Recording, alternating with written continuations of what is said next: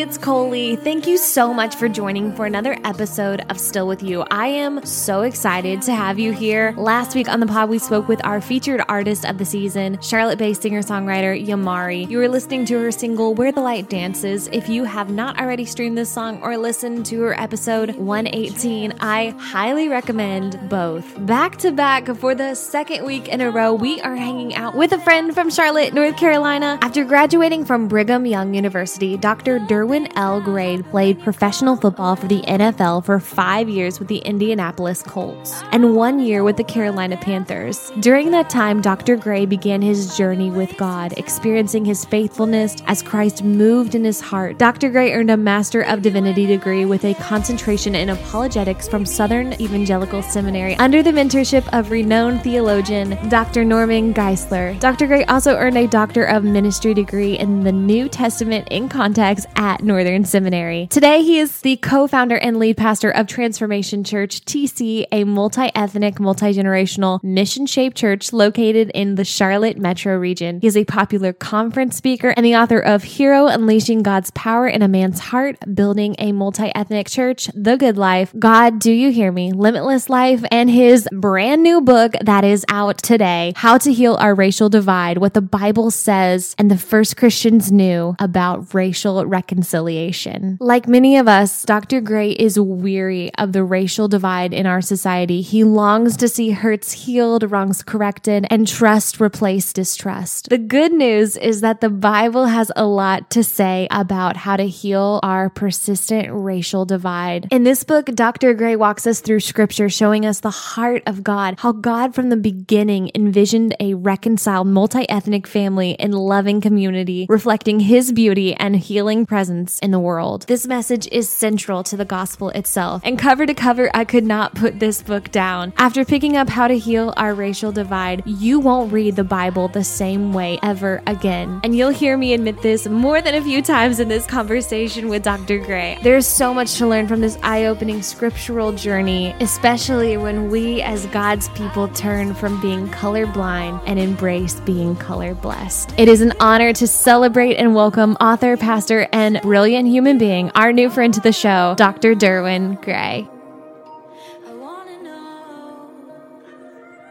Something that I have to ask you about, Dr. Gray, because it was important enough to make it into the print of the book, is that you're a Jeep owner. Like, you didn't just say, while I was riding my car, you're like in my Jeep. I know there is a whole hidden secret culture behind that vehicle. Tell me about owning a Jeep. My children, when they were getting into high school, they needed cars. And so we ended up getting my daughter, uh, when she went to college, like a big old Jeep Grand Cherokee. It was like a tank because we wanted, you got to protect your baby, right? Oh, yeah. We really dug her Jeep. and then when it was time for my son in high school, to get a car, I gave him my old SUV. And a friend of mine had a 2012 Jeep Grand Cherokee, all black, 65,000 miles on it for 16,000 bucks. I bought it from him and I said, I want you to put some nice tires on it. So he put these big old fat tires on it. And so yeah. I said, I got a bow legged black Jeep and it just fits my personality. You know, I'm I'm a little bit older and huskier now, and so the Jeep is husky as well. So that's kind of the uh the Jeep and the teenagers love my tires. So do they participate in any of like the Jeep wave or I right now I've just learned about like the ducks. Do you guys participate in like the exchange of ducks? I have no idea about a Jeep culture. I didn't know I was doing a trend or oh or if it was cool or not. I just needed a vehicle. We liked our daughter's Jeep and I got one at a great price and it looks cool. Listen, I'm not cool enough to own a Jeep, but I've ridden with some friends who have Jeeps. You are maybe missing something that you might like to be a part of, I think, because there's a whole Jeep wave where it's like two fingers. You just raise two fingers up. And then also, there, okay. if you look at different Jeeps, in a parking lot, sometimes you'll see like rubber ducks on the dashboard. It is something of like where people will leave a rubber duck on another Jeep's vehicle. Okay. Anyway, I thought you could give me some insight, but now I feel like I just gave you an invitation. You gave me an invitation into the Jeep wave and some ducks. So I'm gonna I'm gonna check that out and see what happens. It's one of those things like I'll say something and then you'll probably be like in the grocery lot parking lot, you'll be like, oh, I know what she's talking about. Yeah, let's go. When you are in the process of writing, is driving or like what's kind of your go-to to get your head in the right writing space? You know, so writing for me is a labor of love. I don't write because I want to. I write because I have to that God gives you a message that I cannot shake. Uh-huh. Like I didn't major in English, I didn't read literature. Like I don't know what a verb or noun or any of that stuff is, but God has given me a gift to be able to write. And I'm a pastor theologian. And so I want to write beautiful, glorious doctrinal truths that highlight Jesus in such a way that it's accessible to everyone. And so, kind of my groove is this I got stuff that God wants me to accomplish. Yeah. And so, discipline is really important. And so, what I'll do is six days a week, because I have a Sabbath day, but six days a week, I'll say, okay, I'm going to write 400 words. And what I found is this is when I say I'm going to write 400 words, I don't waste words anymore because I know 400 is my allotment for uh-huh. that day. And so those 400 words are words of quality. I'm fighting for the reader. I'm fighting for clarity. I'm inviting people in. When I hit 400, I stop. No matter what, even if you're just pencil hot. Now, if it's one of those days where it's just like, oh man, uh-huh. then I'll keep going. But rarely do I ever do over like 1500. Wow. I schedule it out. I get up and do it. And what I have found is my editing is a lot easier because I really parse out those words. Yeah.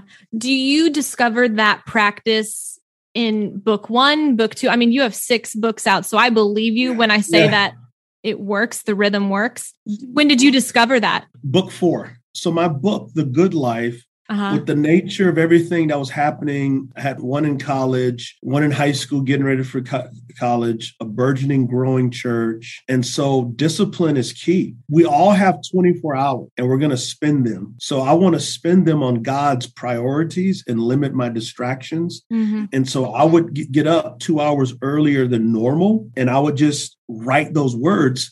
And what I found with how to heal our racial divide, um, the first, I would say, eight chapters of the book was the most worshipful and easiest I've ever written. Wow. I mean, it was just so worshipful. The experience uh-huh was just beautiful. The words came, the stories worked, the scriptures fit. But then the next few chapters, all hell was unleashed. We went through demonic attacks on our church staff, just difficult things. But even in the midst of that, God was kind, God was good. But writing for me is not something I would have ever signed up for, but it's something God called me to, and it's something God sees me through. And so I've learned at book four this rhythm of saying, I'm going to do this many words per day, six days a week. It's made those words more impactful because I don't waste them. In your relationship with the Lord, because you walk closely with Him and you know He knows what you need better than anyone, period. When you take that story to him of your where you're like the first half of the book felt like a worship to you mm-hmm. and it was like I met with you. And then you talk about the other half. When you bring that to him and you kind of I don't know if you ask him why but or like what have I learned from that? But I mean like how do you had that have that conversation with him where you're like what happened? This feels like two different books with two different experiences. Like how do you hold that? Yeah life happened the longer I walk with Jesus, the more John 16 33 makes sense. He said, In this world, you will have trouble. Yeah. But take courage, for I have overcome the world. And the overcoming is the life, death, and resurrection of Christ, right? So Absolutely. he doesn't promise ease, he promises presence. He doesn't promise a lack of adversity. He promises that his adversity will be a university, but but more than anything, we should not get surprised, as James says, count it all joy when trials come. We are not yet in the new heavens and the new earth. Yeah. So therefore, we're going to have bad days. We're going to have rough days. We're going to have adversity. We're going to have days where we go, God, enough. I, I just can't anymore. But none of that determines his love for us. His love for us was settled at the cross. His love for us was vindicated with the resurrection. In this world, we will have trouble, but take courage, for I have overcome the world. And so anything the enemy throws at me, God repackages it recycles it to grow me into the image of Christ. So it's a win win yeah. every single time. It being hard does not mean the absence of God. And it being easy does not mean the presence of God. That presence of God has been settled by his life, death, and resurrection. God already knows what's on our heart. And so we bring it to him like, Lord, this is challenging, this is hard. But in the midst of this, it's more than producing a book, it's what you are producing in me. Mm-hmm. The ministry to us is always greater than the ministry through us. Wow. That's so good. When I read through how to heal our racial divide, which by the way, thank you for letting me read an early copy. As you can tell, it has been marked up.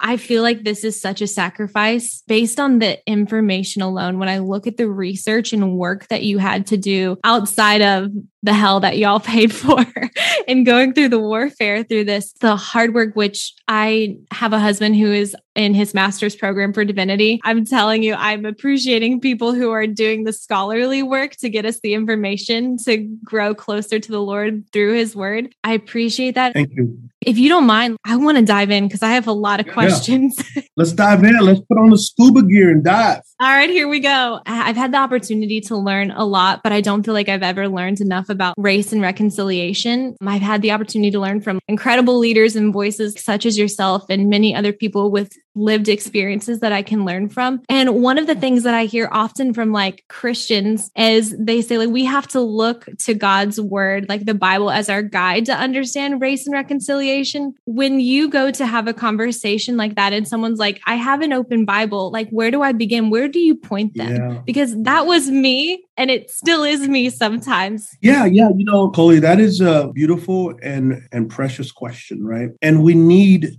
teachers to teach us. My thesis of the entire book is, in essence, we need to dive deeper into the Word of God. We need to dive deeper into discipleship. We need to dive deeper into the gospel. Historically, as a result of being in the American context, and in the American context, we dealt with Native American genocide, we dealt with enslaving yeah. people from Africa and Jim Crow and segregation.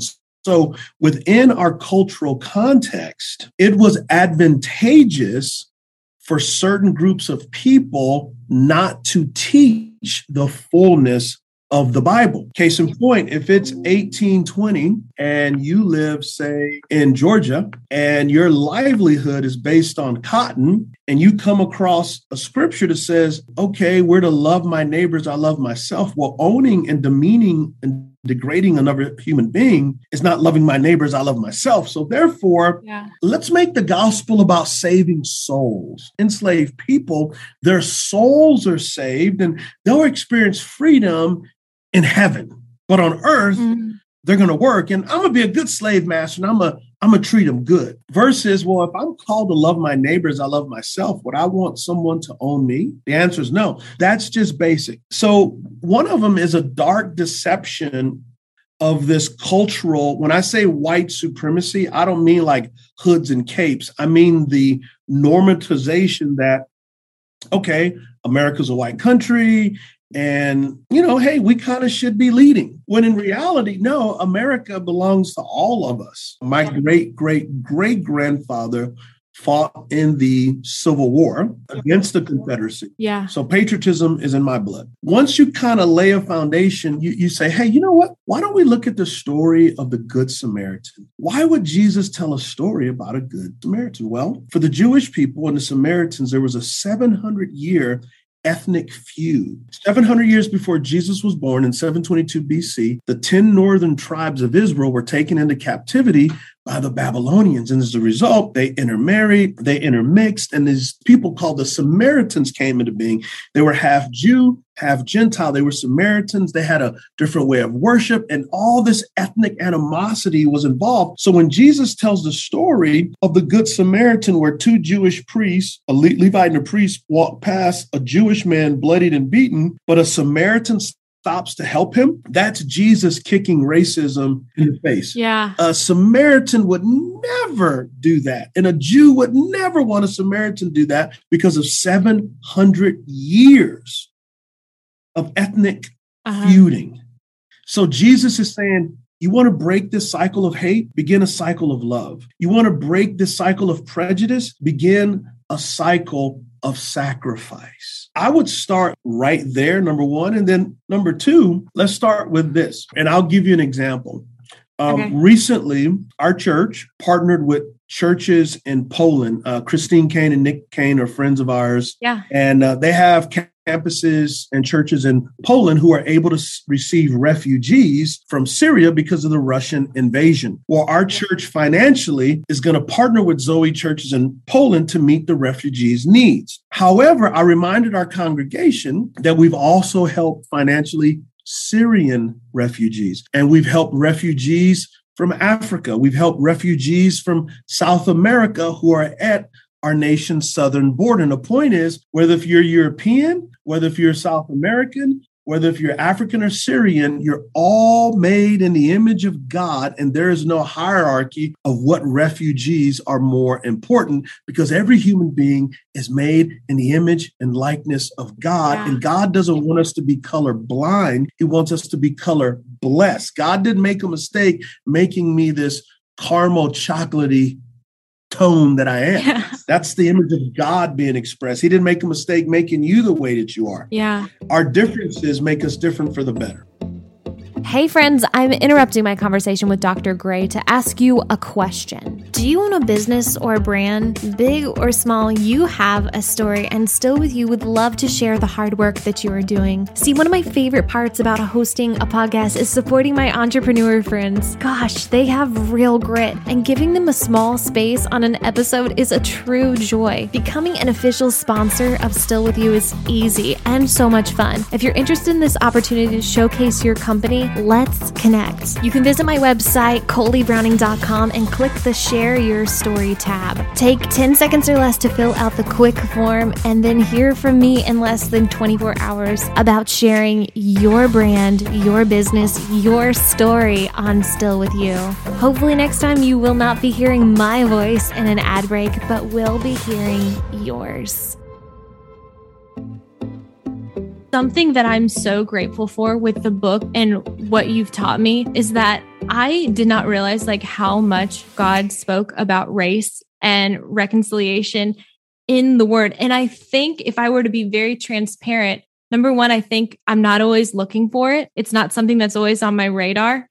And it's unfortunate because I really need to be looking for it because it affects my life and my neighbors and people around me. And I need to learn how to do that better. But second of all, it's sometimes when I hear different people groups like Assyrians, Babylonians, Egyptians, Persians, Romans, Canaanites, in my mind, I don't register with the relatability of Hispanic, Asian, Black, Alaskan Native, Indigenous Americans. I don't know why that didn't translate to me. Yeah. And when I read stories about Peter not wanting to be with the Gentiles at the same table. I mean, I'd love it if you could talk just a tiny bit about that story because, you know, we always put the situations in Antioch in Acts about like, how is this amazing church? To hear Peter like not wanting to sit at the table with a Gentile when he told others that they need to be. Yeah. I don't think I realized how much the Bible talks about it because it's not using the modern context for my regional area. Does that make sense? It, it does. It does.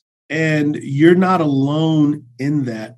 For the overwhelming majority of white Christians, you've been taught to read the Bible in a color-blind way. And you've almost been taught that you're kind of like the Jewish people mm-hmm. and everybody else is the outside people. When in reality, no, we're pretty much the Gentiles who need to be brought in. And this is really important. From time to time, I'll get emails from people new to our church and they'll say, well, why do you talk about race so much from the Bible? I've heard you say that. Yeah. And some will say, just stop it. And I'll tongue in cheek say, okay, I'll stop. So therefore, uh, the Jews are not Jews anymore. They were not in slavery in Egypt. They didn't have to fight the Canaanites, Hittites, everybody's Perizzites. The Babylonians didn't take them into captivity. The Romans are not oppressing them. And at the end of the Bible, there's no every nation, tribe, and tongue worshiping Jewish Jesus. So if you remove ethnicity from the Bible, you no longer have a Bible.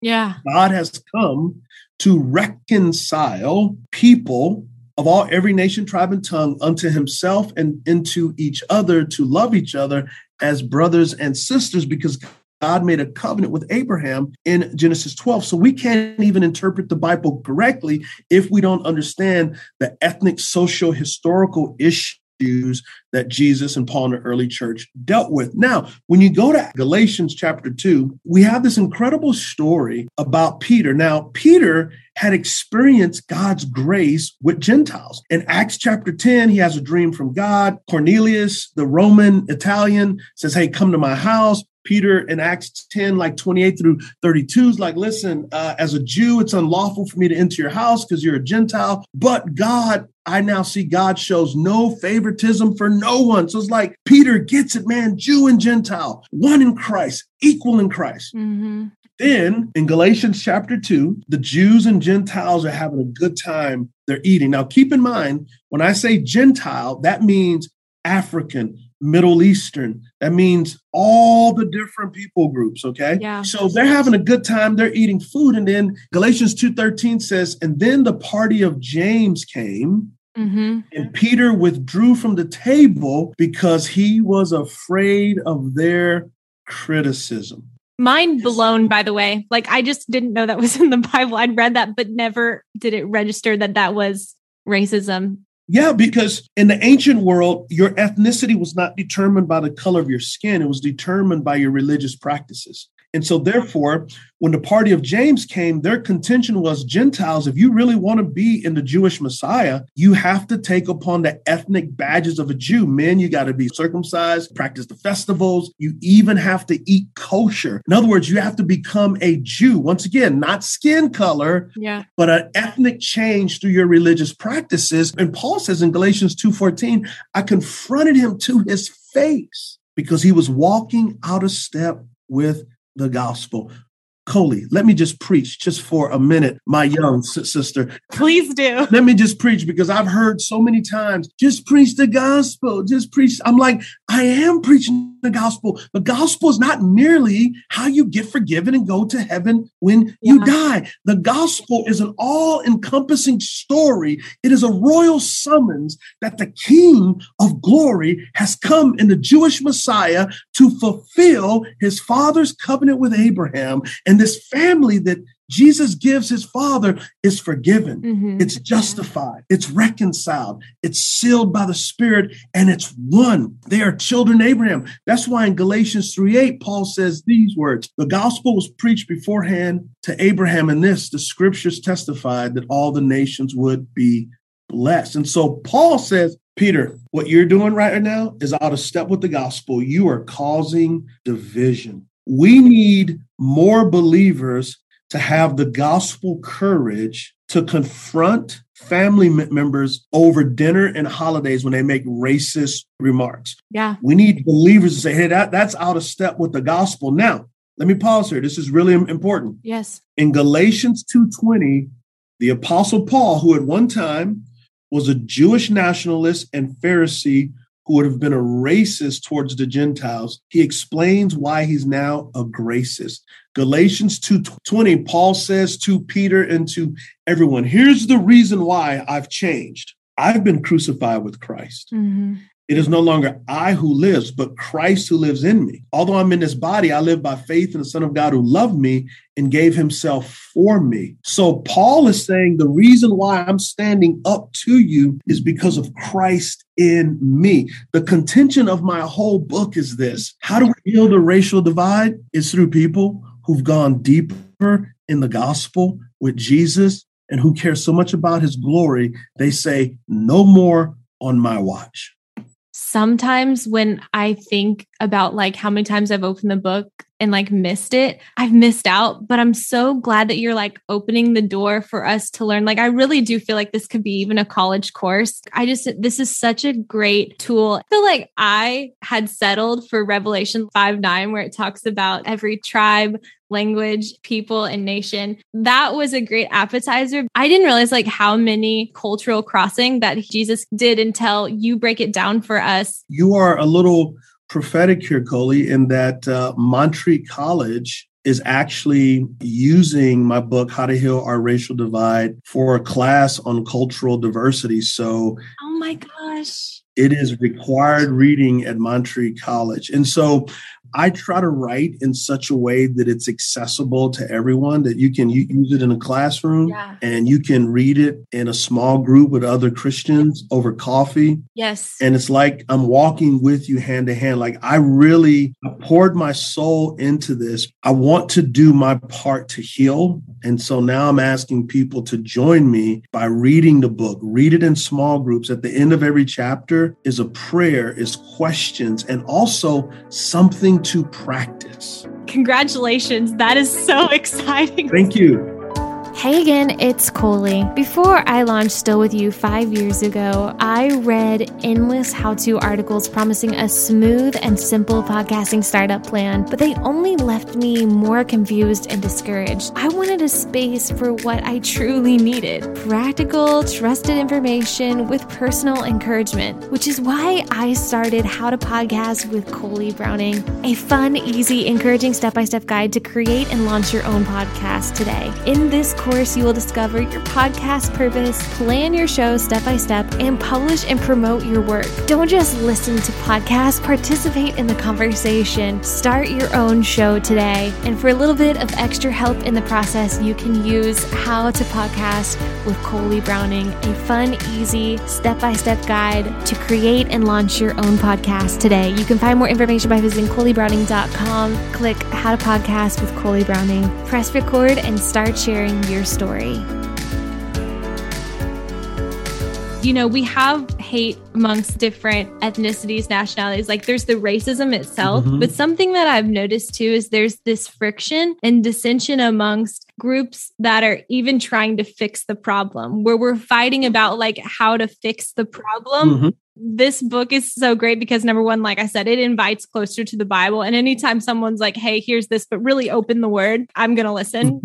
How are you passing your family through that? How are you and Vicki leading people who are like, hey, we have the heart, like we're here. We don't agree with them and like we don't agree with them and they're not for us. How are y'all doing that? That just seems so hard. Yeah, yeah. You know, um, I think the first thing is this you can't lead a multi ethnic movement if you're not living a multi ethnic life life. Ever since being a little boy, and even when my wife and I got married, we've always had a diverse set of friends and family. I'm black, my wife is white, but even before then there was just diversity everywhere because we we just value people. This book is is written out of a life that is lived it.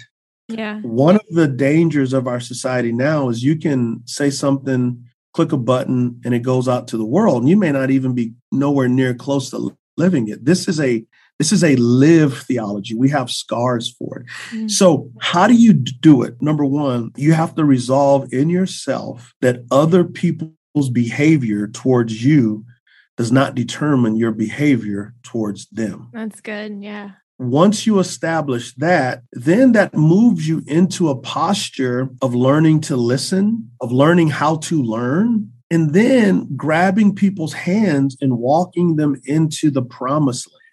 I don't know if you remember, but in the Exodus story, when things got tough, the nation of Israel, after they got set free from God, they saw this incredible stuff. Many of them said, Hey, let's go back to Egypt. We were slaves, but at least we ate meat. Yeah. And so a lot of times people stay stuck in fear because they're familiar with that fear. I've had white pastors say, Derwin, what you're saying is right. It's New Testament, it's gospel. But if I were to begin to do what you're saying, the white men would leave my church because they would be afraid their white daughters would marry black men. And my response is, do those black men love Jesus? Then what's the problem? Yeah. So there's a there's an element of prejudice even in that statement. Mm-hmm. We firmly believe that because Jesus walked out of the tomb, he can walk in us. And, and then you have to teach it, you have to disciple it, you've got to live it, and then you've got to learn to live in the tension because some people are not where you are. There are African Americans in our church who like, okay,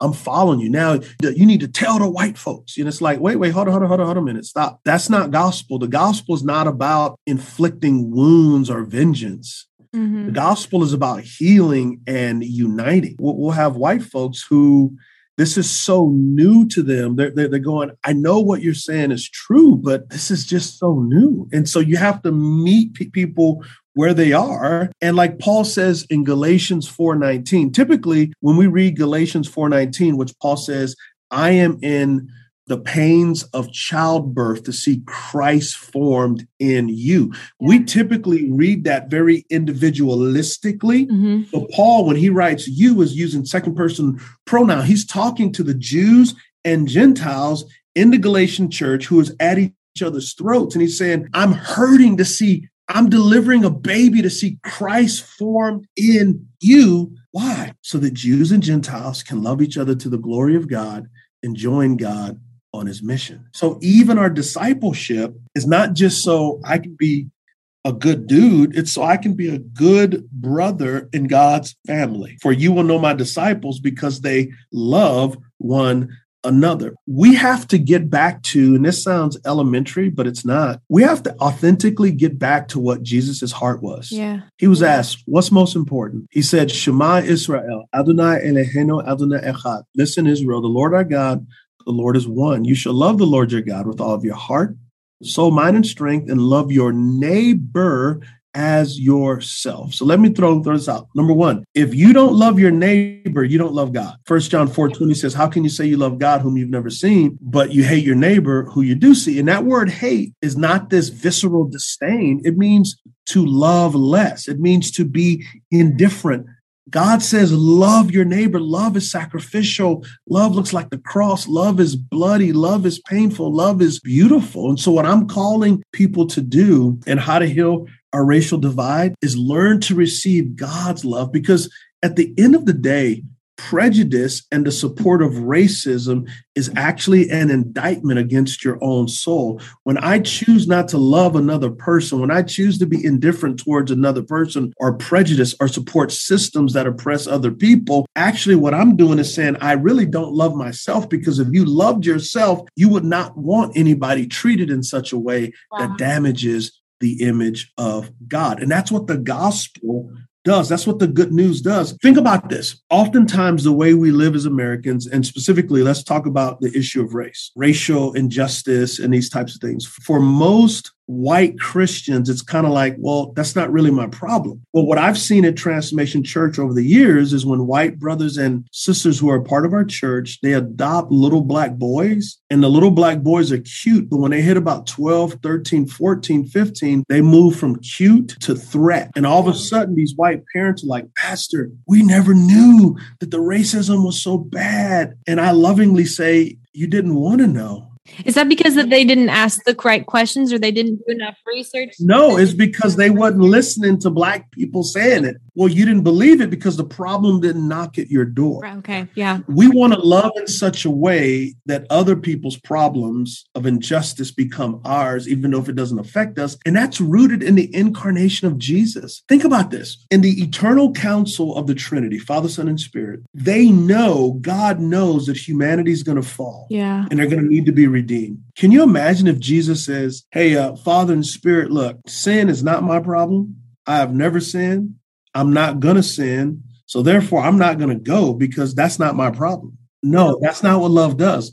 Love says, Your problem is my problem. Could you imagine how much sooner the civil rights movement could have happened if churches, particularly white church churches, would have been on board with that type of gospel ethos. People get mad at Black Lives Matter movement, and I'm not for Black Lives Matter movement, but I am for what they high highlighted police brutality. It should have been us as the church leading the way, not a secular organization. It should have been us. But if you don't think the problem is yours, you're not going to participate. You guys are doing an incredible job. And I do believe that like there are people who are wanting change to have forwarding the kingdom in a pure and holy way as best we can. And so number one, I want to thank you because I you guys are brave to be doing this, but I imagine that you probably get tired of talking about this too, right? Thank you for those kind words. I guess I've really never thought about it being brave I didn't think there was any other option. Sure. That yeah. this is what it means to follow Jesus. And what I want people to understand is how to heal our racial divide is really a book about how great Jesus is. Yeah and how he wants to do great things in us. You're going to learn about history, you're going to learn about culture, you're going to learn about cross cultural competency, but you're going to see the Bible in a whole new way. Yes. You're going to see Jesus in a whole new way. Like my doctoral work is in New Testament in context. I want to help you see Jesus in such a way that you begin to see people in the way he does. Because when we begin to see people the way he does, prejudice and racism fall by the wayside. I feel like when I look at the Bible now, I'm really paying attention to key words about different geographical locations, descriptions of how people are. Be- and I feel like, you know, of course, it's all there for a reason.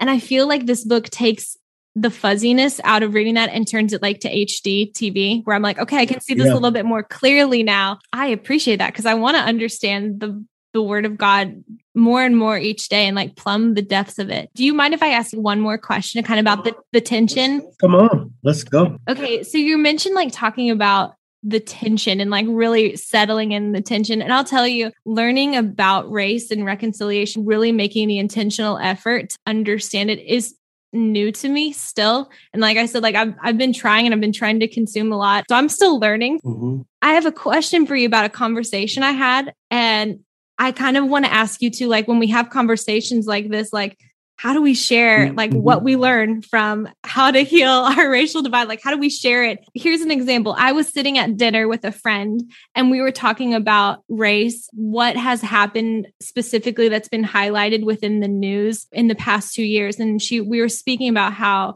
it's so unfortunate that our friends of color have to walk through this. And she responded, she's like, Yeah, I feel like I'm really lucky to be white.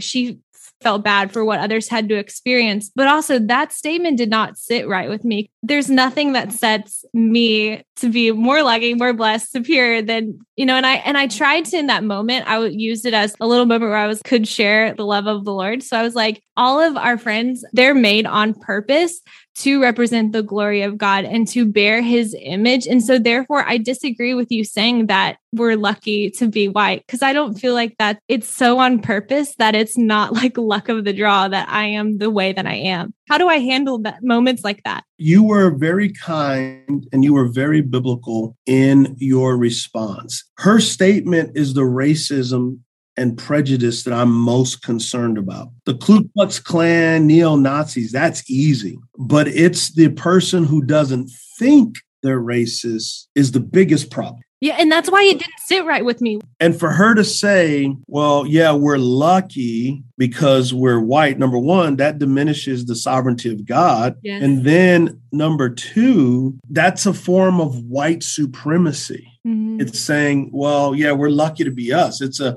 it's a posture and a statement of really white supremacy. Like it is it is very ungodly. So so you did the right thing. I probably would have went a little bit more the apostle paul and confronted her yeah. uh, say hey this is this is out of step with the gospel because every human being is made in the image and likeness of god. And in case she doesn't know most christians around the world are people of color. Yeah. I'm not saying i did it right. But you did good. And so maybe further conversation can take place. It also bears witness that she understands the heartache and the suffering that Black people have experienced in the United States of America. People for, for, forget from 1600 to basically 1954, the overwhelming majority of life in America, Black people didn't even have basic human rights. And so it takes several generations to overcome that. But the posture should be we are brothers and sisters in Christ. God has purchased the people of every nation and tribe for himself in Jesus. And so we should see each other, not that our ethnic distinctions are are obliterated, but they are celebrated. Exactly. And I think that this is such a great entry point into the conversation when someone says, you know, we need to start from the Bible. Great. This is a perfect resource to do that. And not only is it like scripture, but it's your lived experiences. I'm so grateful for the hard work that you and your team have done. Thank you. I am so honored to be a part of the press week. Thanks for allowing this conversation to happen. Is there anything specifically that like we can pray for you, Dr. Gray? Thank you so much. Pray for my strength and pray for my endurance. Pray for me to honor Christ in the midst of this. I will definitely do that. The book is out today, so this episode will come out when it is. So they can find it on Amazon and through their local bookstores. Just go and grab a copy, grab two or three. I can't wait to see how this book changes a home and then we'll we'll change a circle of friends and then we'll change like maybe a corporate setting. And I think that this book has like many days that it's going to be at work in people's lives. And I'm so grateful for that. So thank you so much. Amen. I received that. Thank you so much. Dr. Gray's introduction alone might have given you some kind of clue of how hardworking this man is.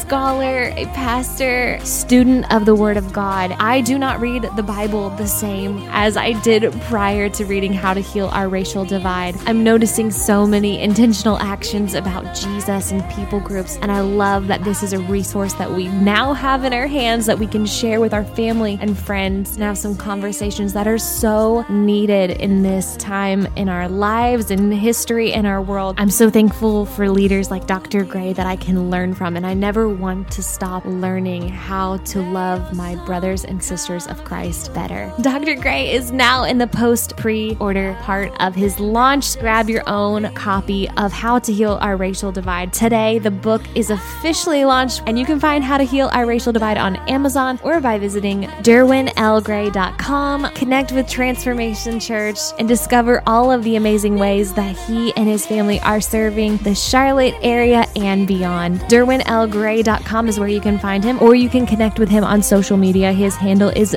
Derwin L. Gray. Make sure you follow him and drop a comment thanking him for taking time to be on the show. I am so excited about the book and I love this conversation. Speaking of conversations, there are so many other amazing episodes of Still With You that I cannot wait for you to listen to. Actor Shell Ramos NASA spouse Stacey Morgan, Emmy award winning journalist Kennedy Dendy, author Katie Hawkins, and so many other incredible friends sharing their story. I would love to connect with you as well. You can find me through my website, ColeyBrowning.com, and of course through social media. My handle is Coley Browning. I would love to hear where you're listening from, what you think about the show, and how I can pray for you to be someone who is in your corner encouraging you. Next week on the podcast, we are introducing for the first time this season one of our favorite rhythms Extra Ice, where we are going to dive into the Word. This has become a fan favorite, reading scripture with some fun, funky lo fi music. So next time I see you, it'll be a week for some Extra Ice. And until then, be bold, be brave, be you, and remember that He is still with you.